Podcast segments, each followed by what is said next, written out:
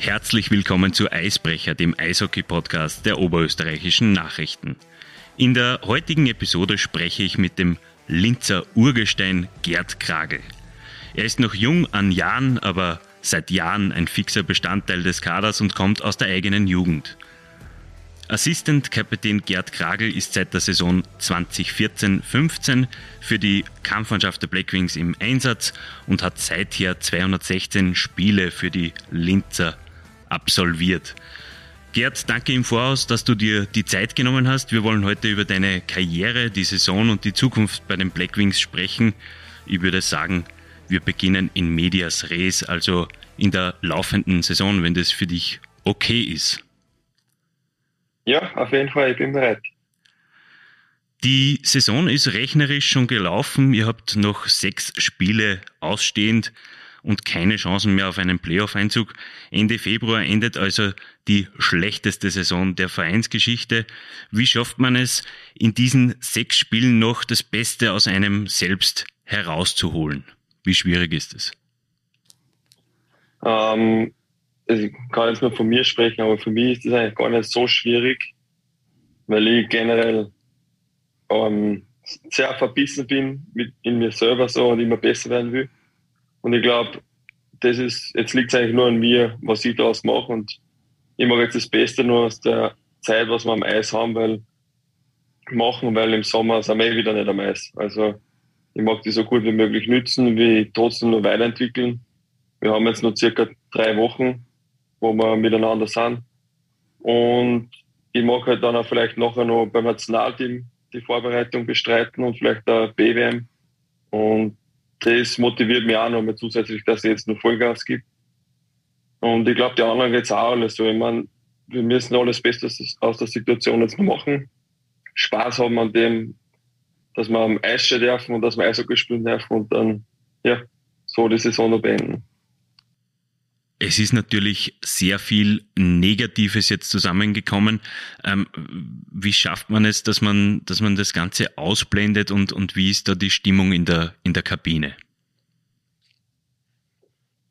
Eigentlich die Stimmung in der Kabine war eigentlich immer gut, muss ich sagen. Sicher ist Lauf haben wir viel verliert, aber wir haben gute Gruppen beieinander und wir verstehen sie alle gut und das hilft halt auch, dass man solche Zeiten, wo es nicht so rennt, gut übersteht. Und ja, ich glaube, wir sind alle Profis, wir müssen auch mit solchen Sachen gut umgehen können. Und es ist halt auch ein Lernprozess für alle und wir wachsen hoffentlich alle aus dem und können nur das Beste daraus nehmen. Jetzt ist die Saison 43 Spiele alt. Wie resümiert man da als Spieler? Gibt es in so einer Saison Highlights oder Dinge, die man, an die man sich vielleicht positiv zurückerinnern kann? Oder ist von für euch aus eurer Sicht auch alles schlecht? Na, also alles schlecht war sicher nicht. Unser Problem des Jahr war eigentlich nicht, dass wir komplett schlecht sind als Mannschaft, sondern dass wir einfach nie zusammengebracht haben, dass wir über ein ganzes Spiel konstant gutes Eishockey spielen. Wir haben oft also 30 Minuten oder zwei Drittel super Eishockey gespielt und dann ich glaube, wir haben drei Spiele gehabt, wo wir in der letzten Minute zwei Tore gekriegt haben und dann wieder verloren haben. Und es war sicher nicht alles schlecht.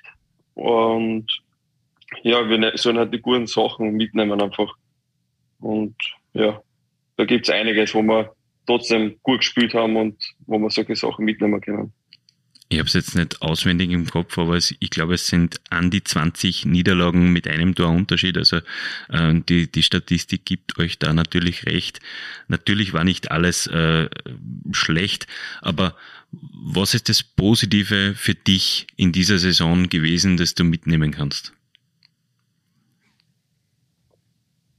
Ähm, also eigentlich kann ich was Positives aus dem Negativen mitnehmen weil ich selber mich wieder weiterentwickelt habe und nur besser gelernt habe, mit solchen Niederlagen auch umzugehen, was auch für die weitere Karriere auf jeden Fall hilfreich sein wird. Und naja, wir haben jetzt, wenn man sagen kann, drei verschiedene Head Coaches gehabt die Saison. Jeder, jeder Trainer hat ein eigenes System und jeder Trainer hat mir eigene Tipps gegeben und andere Spieler und jeder hat ein bisschen eine eigene Philosophie. Und da kann man viel positive Sachen mitnehmen, jetzt von der Technik her, was Trainer vielleicht gesagt haben, arbeit an dem oder dem, aber auch System und einfach so Mannschaftsgefühl, ja, also das sind einige positive Dinge.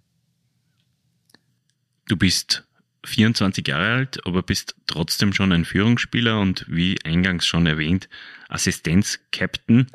Ähm, musst du da als 24-Jähriger in einer Kabine, wo doch viele Spieler dann auch älter sind, musst du da irgendwann einmal auf den Tisch hauen oder hast du irgendwann einmal auf den Tisch gehauen in dieser Saison?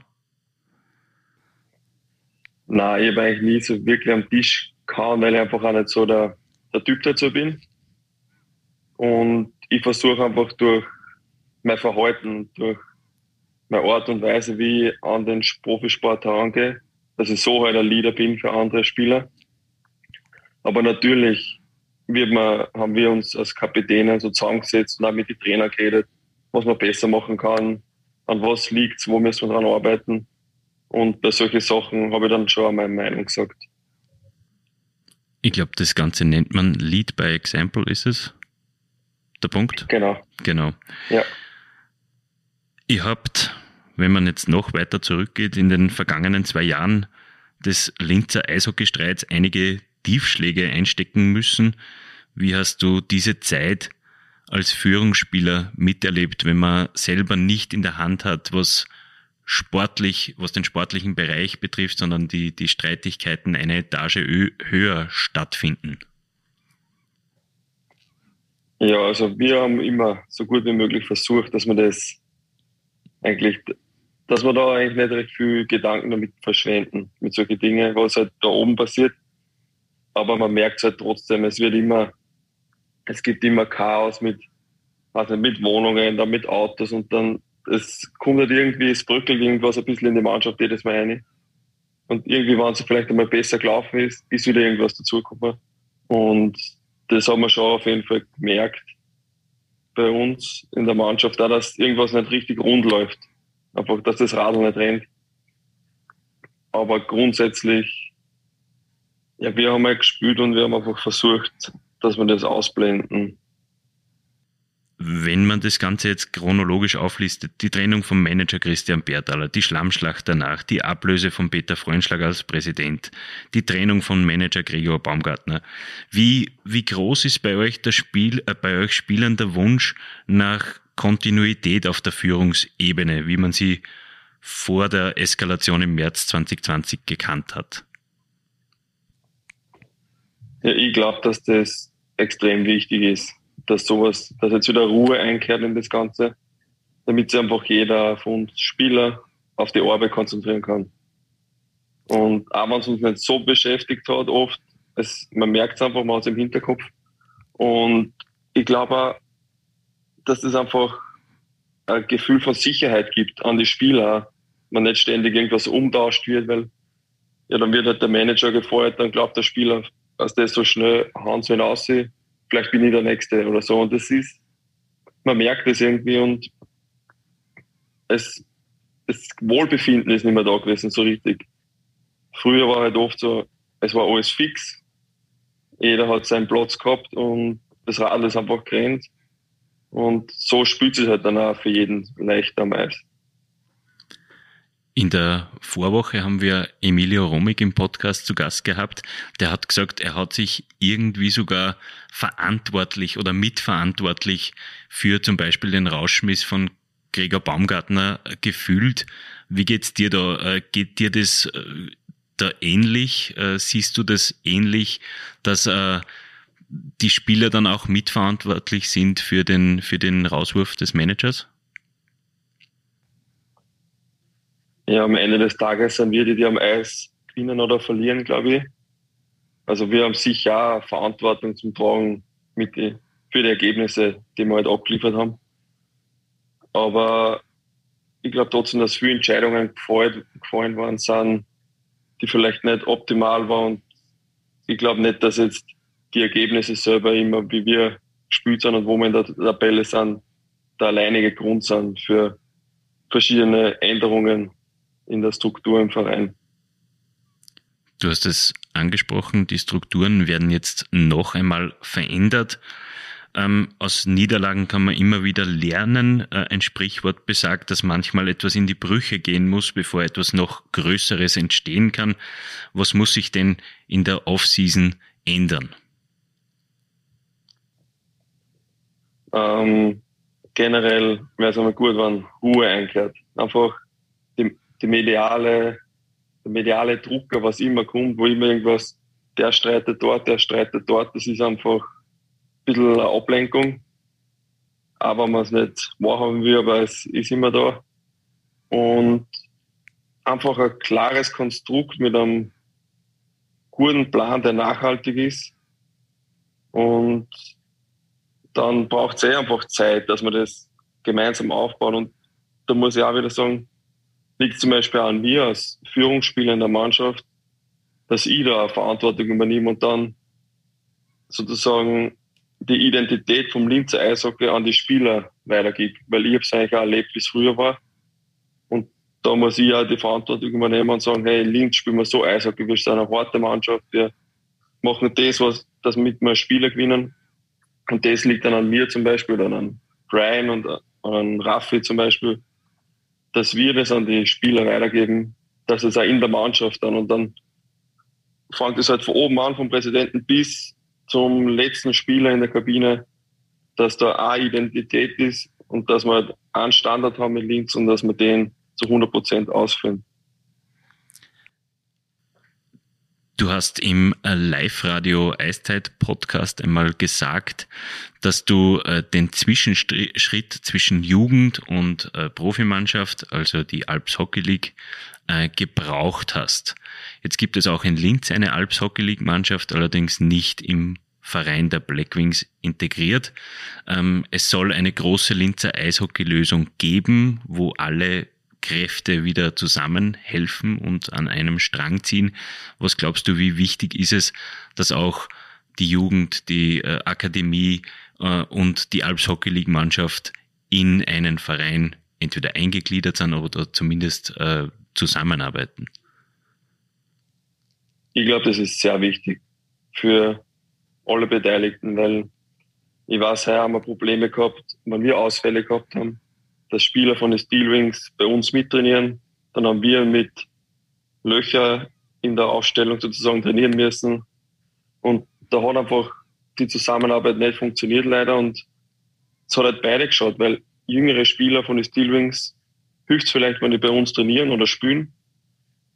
Und uns hilft es auch, wenn die bei uns sind, damit wir ein volles Line-Up haben, damit wir als ganze Mannschaft trainieren können.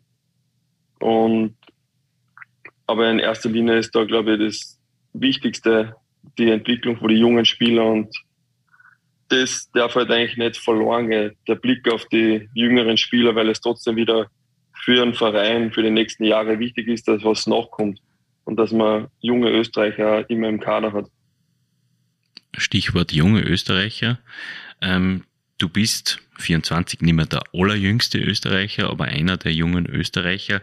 Ähm, vor dem Heimspiel gegen Klagenfurt am vergangenen Sonntag war Teamchef Roger Bader zu Gast in Linz. Äh, sollte es heuer eine BWM geben und du hast schon ähm, angedeutet, dass du vielleicht die Vorbereitung darauf äh, mit dem Nationalteam absolvieren möchtest. Ähm, welche Rolle spielt das Nationalteam generell für dich und erhoffst du dir einen Einsatz bei der BWM heuer? Ja, also in erster Linie, ich fahre gern zum Nationalteam immer, weil es einfach im November und im Februar, das sind immer so drei Monatsabschnitte ungefähr, da, dass er wieder, wieder mal ein bisschen ein Szenenwechsel, dass man wieder mal ein bisschen einen Szenenwechsel hat, damit man das sieht man mal andere Leute wieder sieht, andere Trainer, einfach, es ist einfach ein anderes Teamgefüge dort. Das macht mir Spaß auf jeden Fall. Und es ist dann einfach eine Ehre, immer mit dem Nationalteam zum Spielen. Auf jeden Fall. Und natürlich jetzt zur BWM ist es ein großes Ziel von mir, dass ich einmal bei einem Endturnier mit, der Nationalteam, mit dem Nationalteam spiele. Weil bis jetzt waren es halt nur Vorbereitungsturniere und Vorbereitungsspiele.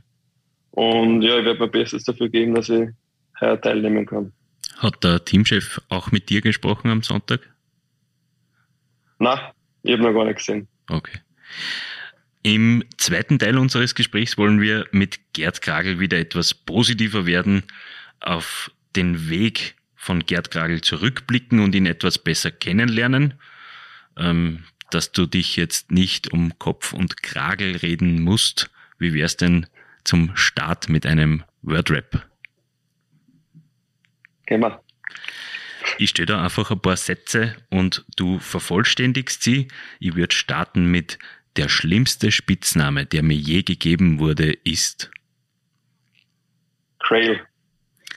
etwas, das immer in, in meinem Kühlschrank gebunkert sein muss, ist Hm, Frisches Gemüse. die drei meistgenutzten Apps auf meinem Smartphone sind WhatsApp, Instagram und Binance. Was ist das?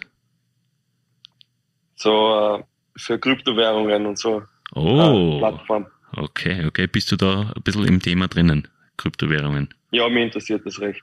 Mhm. Ja. Eine ganz harte Frage. Wenn ich ein Tier wäre, wäre ich Ein Hund. ein Hund. Ich bin ein Hundeliebhaber. Okay. Ja, und Du hast ich liebe selbst, einfach das Wesen von Hunden. du hast selbst auch einen Hund, wahrscheinlich? Ja, genau. Okay. Der wichtigste Mensch in meinem Leben ist Meine Eltern. Beide. etwas, das ich an mir ändern würde, ist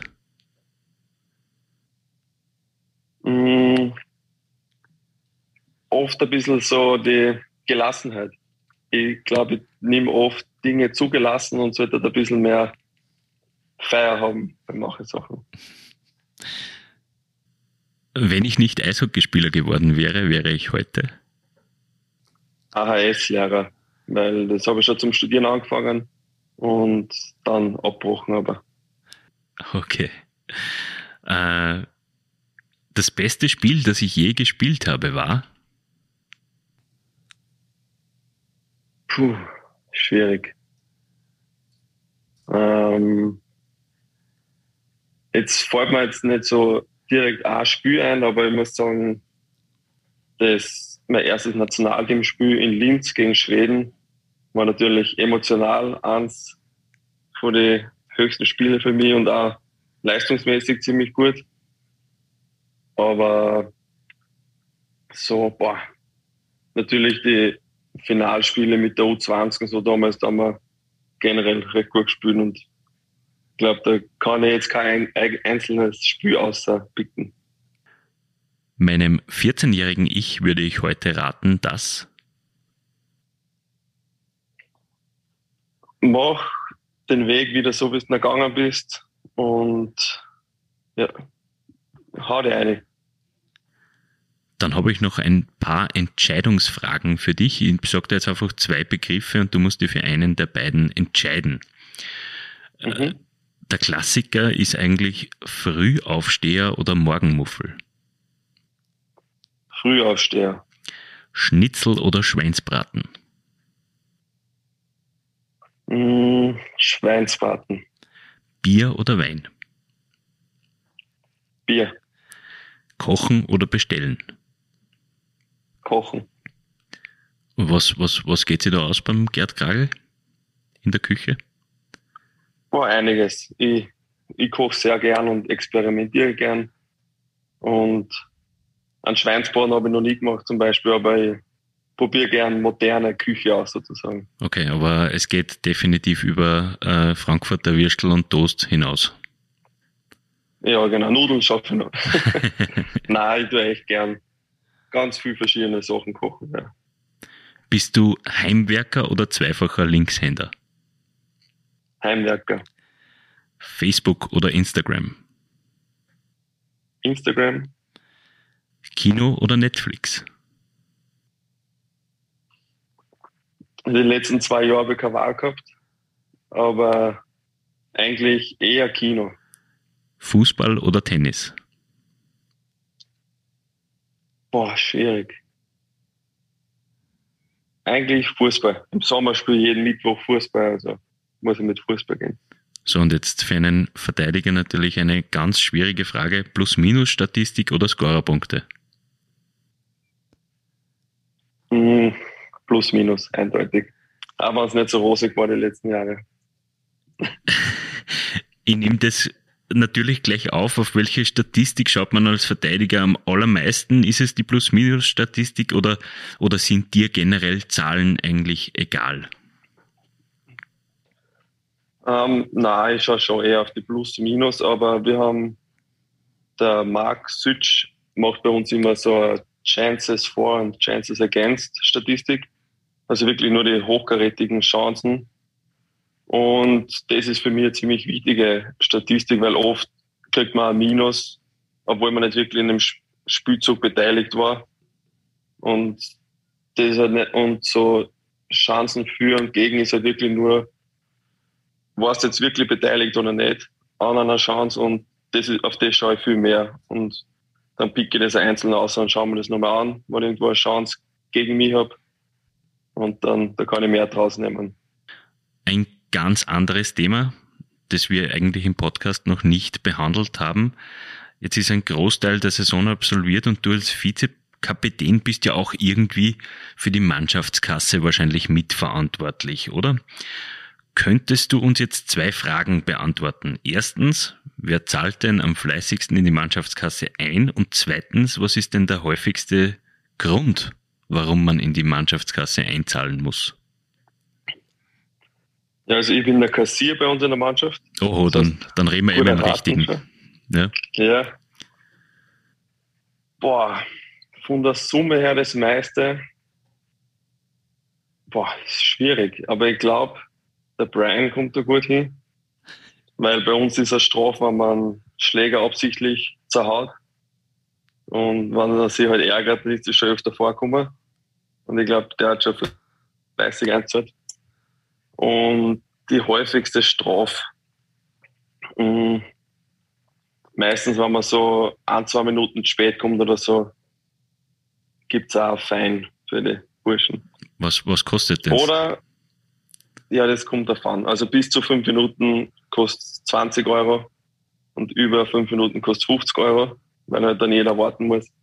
Aber das ist, kommt davon bei was. Also beim normalen Meeting ist weniger wenn man jetzt zum Treffpunkt für ein Spiel oder so zu spät kommt, ist natürlich mehr, weil es halt einfach von der Bedeutung größer ist.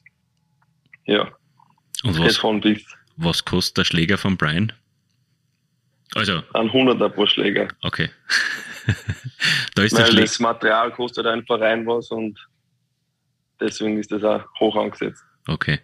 Ähm, ein kurioser Grund, das hat mir ein Insider einmal verraten, warum man in die Mannschaftskasse einzahlen muss, ist, wenn man ein Foto von sich in der Zeitung sieht.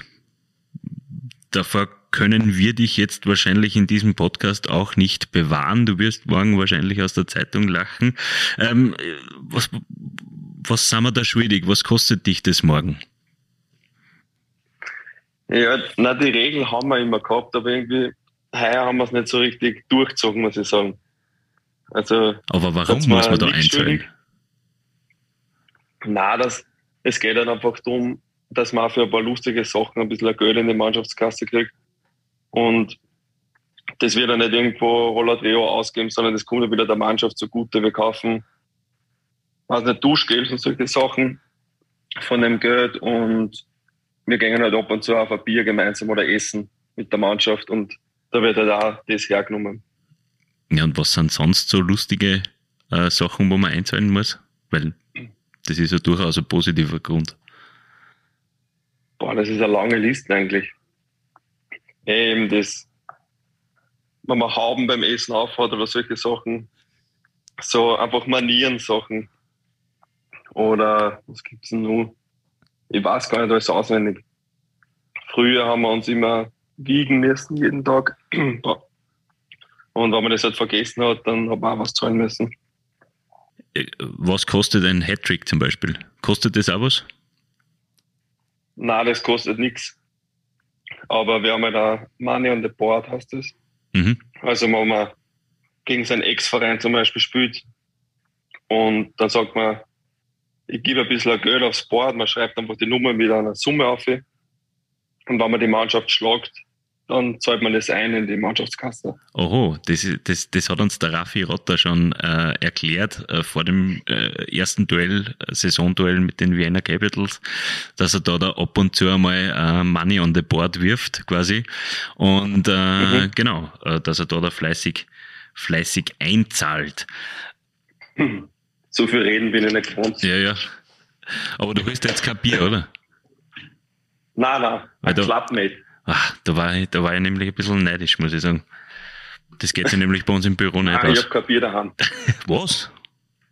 Was? Ein Müllviertler, der kein Bier, Bier daheim hat? Das, ist, das gibt's ja nicht. Sonst kann ich nicht widerstehen, das ist das Problem. Ach so, ach so, ach so, okay. Ach, schade. Ist das jetzt off-Record oder on-Record? Kann man das, das bringen? Das kann sein, tun, das ist mir wurscht. Zurück zu deiner Karriere. Gerd, du spielst seit einer halben Ewigkeit gefühlt Eishockey bei den Blackwings. Wie ist es dazu gekommen? Wie ist Gerd Kragel Eishockeyspieler geworden? Also angefangen hat das Ganze nach dem Meistertitel, glaube ich, ist mein Papa öfter in die Halle gegangen und hat zugeschaut. Nach dem ersten? Und hat halt meinen Bruder nie mitgenommen. Nach dem ersten Meistertitel, ja. Und dann habe ich 2005 beschlossen, dass ich es auch machen will. Und dann habe ich halt über Schnuppertraining und so habe ich dann angefangen und da war ich so begeistert und bin einfach dabei geblieben. 2005, da warst du acht Jahre, gibt es Genau, so? ja. Ja. Das ist, und es hat dich gefangen und gefesselt, sofort, oder? Genau, ja. Genau. Ja, es war einfach, man war immer mit den Burschen beieinander, man hat einen Spaß gehabt immer. Und, ich weiß nicht, der, ich war zwar nicht so der, das sportliche Kind, muss ich sagen, aber ja, ich habe nur so halt so Geräteturnen und solche Sachen gemacht. Aber Eishockey hat mich einfach so gepackt und dann wollte ich nicht mehr aufhören.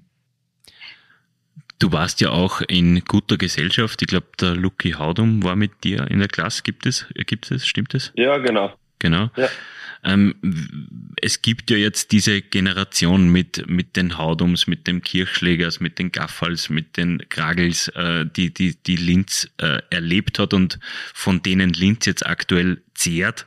Ähm, wie bist du zum Beispiel mit Erik Kirchschläger und Lukas Haudum, ähm, wie bist du mit denen noch in Kontakt? Ja, also Jetzt haben wir gerade gegen Klagenfurt gespielt, da triff ich mich zum Beispiel mit dem Luki auf jeden Fall nach dem Spiel und dann quatschen wir über Gott und die Welt. Und wir sind einfach sehr gute Freunde. Also wir sind siebeneinhalb Jahre gemeinsam in die Klasse gegangen, sind eigentlich miteinander aufgewachsen, haben alles miteinander erlebt. Also da haben wir richtig viel Zeit verbracht, da waren wir im Kirschi. Man trifft sich bei den Nationalteams, man hat so immer wieder mal Kontakt, wo man sich sieht. Also es herrscht, zwischen uns alle ein ziemlich gutes Verhältnis eigentlich. Mhm. Ihr wart in der Jugend ja auch recht erfolgreich, habt, äh, ich glaube, mit der U20 einen Meistertitel gefeiert, einen österreichischen, gibt es? Mhm, und mit der U18 auch. Okay. Und äh, das schweißt natürlich zusammen. Ähm, wie ist es da, wenn ein Lukas Haudum die Blackwings zwar in Richtung Schweden und über Schweden dann erst zum KRC, aber wie ist es, wenn man dann gegen die ehemaligen Freunde und Mitstreiter spielen muss? Lustig, muss ich sagen. Es ist einfach, es spornt den Ehrgeiz nur mehr an und da will man auf jeden Fall keinen Zweikampf verlieren Gibt's? gegen einen Freund. Nur weniger wie sonst. Also da ist man, das ist einfach nur extra Ansporn und ja, es ist halt einfach, am Eis gibt es keine Freunde. Also da haut man sie eine und spielt man eigentlich auch so wie gegen jeden anderen. Das klingt ziemlich nach Money on the Board, oder? Schon ein bisschen, ja. Mag ich nicht zu viel verraten. ähm, wie, kann man sich das vorstellen? Gibt es dann Trash Talk am Eis? Weil eigentlich bist du ja wahrscheinlich eher ein, ein ruhiger, wenn man dich so abseits vom Eis kennt. Ja, na, gibt's auf jeden Fall. Man kennt sie ja und man weiß, was in anderen ein wenig anzieht oder solche Sachen. Und da versucht man schon ein bisschen, dass man unter die Haut kommt. Und ja, aber zu viel auch nicht, weil dann ist er grantig und will halt nur mehr, dass er die dann schlagt. Also da, aber es ist auch am Eis. In so Unterbrechungen scherzt man halt kurz einmal oder solche Sachen. Also das ist alles auf einer humorvollen Basis. Auch. Okay. Jetzt muss ich dich noch fragen zu deinem ersten Spiel bei den Blackwings. Wie war es, ähm, das erste Mal für die Kampfmannschaft aufzulaufen? Ich glaube, es war 2015. Ähm, was war das für ein Gefühl für dich? Ja, das werde ich nie vergessen. Es war der erste, erste 2015. Und es war auf jeden Fall ein guter Start des neuen Jahres, muss ich sagen. Und ja, Wahnsinn. Ich kriege jetzt gerade Gänsehaut ein bisschen, weil es so mit der Feuershow beim Einlaufen und jeder schreit den Namen und es ist ja, finde ich, ein bisschen so eine Anerkennung von der ganzen Arbeit, was man eingesteckt hat. In der ganzen Jugend, dass man da mal mitspielen darf und ich habe zwar keinen einzigen Wechsel gehabt, aber man ist einfach trotzdem Teil von der Mannschaft und man lernt so viel dazu. Es ist einfach ein unbeschreibliches Gefühl gewesen. In deiner ersten Saison waren es, glaube ich, vier Einsätze die Saison drauf, war es dann schon deutlich mehr und auch von den Wechseln selbst wahrscheinlich deutlich mehr. Ähm, du bist jahrelang fixer Bestandteil der Kampfmannschaft und hast einen aufrechten Vertrag für die kommende Saison. Wie viel Stolz ist da dabei, dass du es in deiner Heimatstadt zum Eishockey-Profi geschafft hast? Ich bin sehr stolz darauf eigentlich, weil es ist nicht selbstverständlich. Es, wie wir gerade vorher geredet haben, es sind von Linz vier Leute rausgekommen jetzt. Mit Michi Meier fünf Leute so ungefähr, die halt wirklich lang in der Bundesliga gespielt haben. Und das ist jetzt nicht so selbstverständlich, dass man da einfach Profi wird und vor allem in Linz spielen kann. Und ich schätze das sehr und ja, ich werde alles dafür tun, dass ich das nur lang so machen kann. Was hältst du von der Redewendung, äh, dass die eigenen Leistungen erst dann geschätzt werden in der Heimat, wenn man einmal weg ist? Ja, war schwierig zu sagen. Also ich kann es jetzt nicht so behaupten von mir, weil ich ja nie, nie wirklich weg war zu 100 Prozent. Ich war zwar mal in Zell am See und in Villach, aber ich glaube schon, dass ab und zu so von den Vereinen für selbstverständlich gesehen wird, dass junge Spieler eh da sind. Und ja, ab und zu hilft Spieler, wenn sie weggehen und vielleicht woanders Fuß fassen und woanders eine Leistung dann erzeugen können, weil sie einfach eine andere Rolle kriegen in einer Mannschaft. Ich kann es von mir aber nicht behaupten und ich fühle mich pudelwohl in Linz und ja.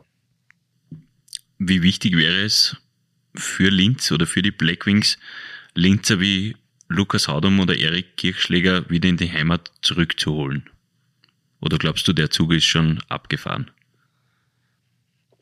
Nein, ich glaube, der Zug ist nie abgefahren. Also ich kann jetzt nicht wirklich für Erna sprechen, was sie halt davon halten oder denken, aber wie wichtig wäre es für Linz, also für, für die Blackwing selbst, also, dass man solche Aushängeschilder wieder zum Verein holt? Ja, ich glaube, fürs Linzer Eishockey wäre es sehr wichtig, weil es auch ein Zeichen setzt in der Organisation generell und auch für den Nachwuchs, dass die Kinder sehen, hey, da ist eine Chance, dass man in Linz Eishockey spielt, da sind vier Linzer im Kader. Das wäre extrem wichtig und dann vielleicht hilft es einfach von unten auf generell, dass man ein bisschen sieht, hey, Linz ist, mag mit den eigenen Spielern spielen, es, man kommt auf, man hat die Chance und ich glaube, dass es generell auch für den Nachwuchs auch voll wichtig wäre, dass da die Kinder dranbleiben am Eishockey spielen. Jetzt habe ich natürlich auch eine Gegenfrage. Du hast 19 Spiele für den VSV leihweise absolviert. Ähm, könntest du dir einen Tapetenwechsel innerhalb der Liga vorstellen? Ja, kann ich mir auf jeden Fall vorstellen. Also es, ich glaube, man muss einfach schauen, wie man in der Mannschaft passt was für eine Rolle man, was für eine Mannschaft kriegt. Und ja, es ist nicht meine Wunschvorstellung, dass ich jetzt weggehe von Linz, weil Linz ist einfach Linz. Es ist einfach eine eigene Eishockey-Kultur in Linz und die liebe ich. Aber es ist halt Profisport, es ist ein Business und es kann auch sein, dass es nicht für immer hält und da muss man halt auch vielleicht woanders unterkommen können und ja. Du hast im Eiszeit-Podcast gesagt, dass du immer nach dem Höchsten strebst und dir einen Wechsel ins Ausland vorstellen kannst, beziehungsweise dass du das als Ziel ins Auge gefasst hast.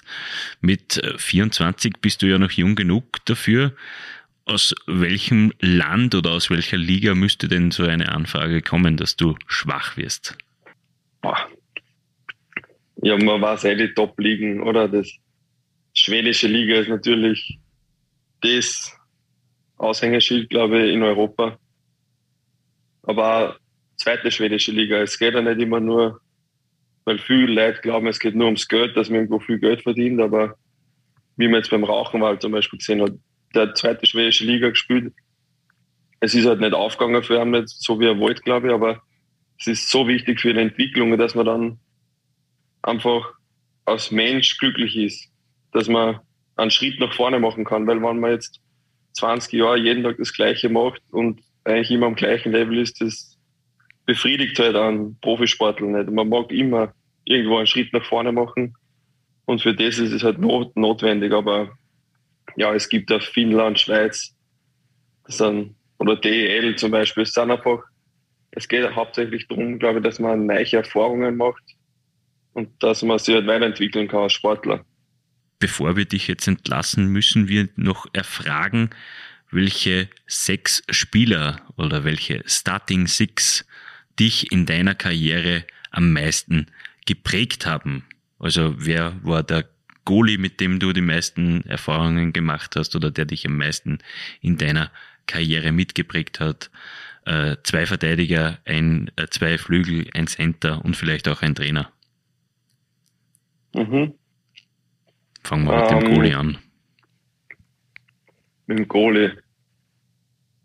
Boah, jetzt so in der Profikarriere muss ich eigentlich in Usi nehmen, weil ich halt ewig lang mit ihm zusammengespielt habe. Mhm. Ich habe viele Sachen vor ihm gelernt, vor allem Off-Ice, trainingstechnisch. Und ja, dann nehme ich ihn Usi. Dann Verteidiger Bobby Lukas, brauche ich nicht viel dazu sagen, glaube ich. Und wen nehme ich dann noch? Boah, so viele gute Spieler. Ich muss vielleicht sagen, ähm, Curtis Murphy, auch wenn ich mit ihm nicht zusammengespielt habe. Mhm. Das war so ein Aushängeschild in Linz irgendwie. Das war Dann habe ich jeden, jedes Mal gern zugeschaut. Der, da hat man sich einfach viel abschauen können als junger Spieler und der hat mich auch auf jeden Fall geprägt so jetzt in Linz. Hm. Center Phil auf jeden Fall während seiner aktiven Karriere, aber danach, da steht mir jedes Mal für einen guten Rat zur Seite. Ich habe im Sommer mit ihm trainiert und so, also der ist sehr wichtig für mich. ähm, boah. Dann braucht man nur zwei Flügel und einen Trainer.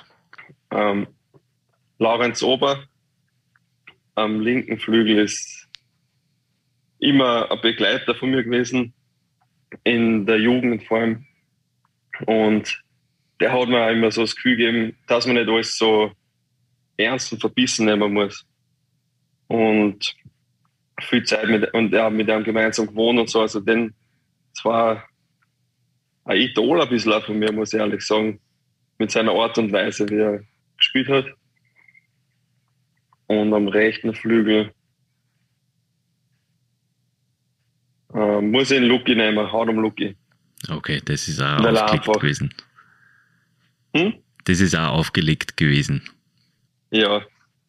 Na, der beste Freund seit Jahren und auch mit der Karriere, was er jetzt schon geleistet hat in Schweden und so. Also ein top österreichischer Spieler, den wir wahrscheinlich nur lang zu sehen bekommen werden.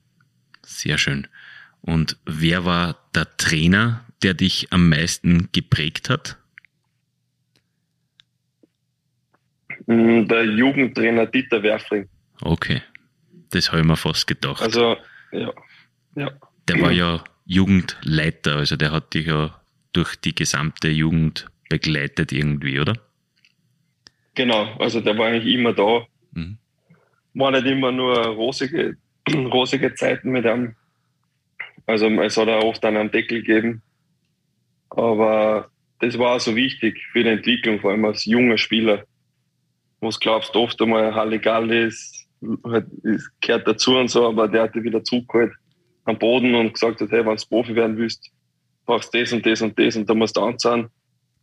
Und dann habe ich auch mit Zell See noch als Trainer gehabt in der Alps. Und ich habe mit ihm gemeinsam äh, Trainingscamps schon gemacht und so für, für Kinder und einfach, der war immer für einen guten Rat da und hat mir so für die Karriere, glaube ich, einen guten Grundstein gelegt, dass ich da, dass ich es weit bringen kann, ja. Ja, das wäre einmal, äh, das wären einmal die Starting Six gewesen. Jetzt möchte ich von dir natürlich noch wissen, wo siehst du dich denn in fünf Jahren?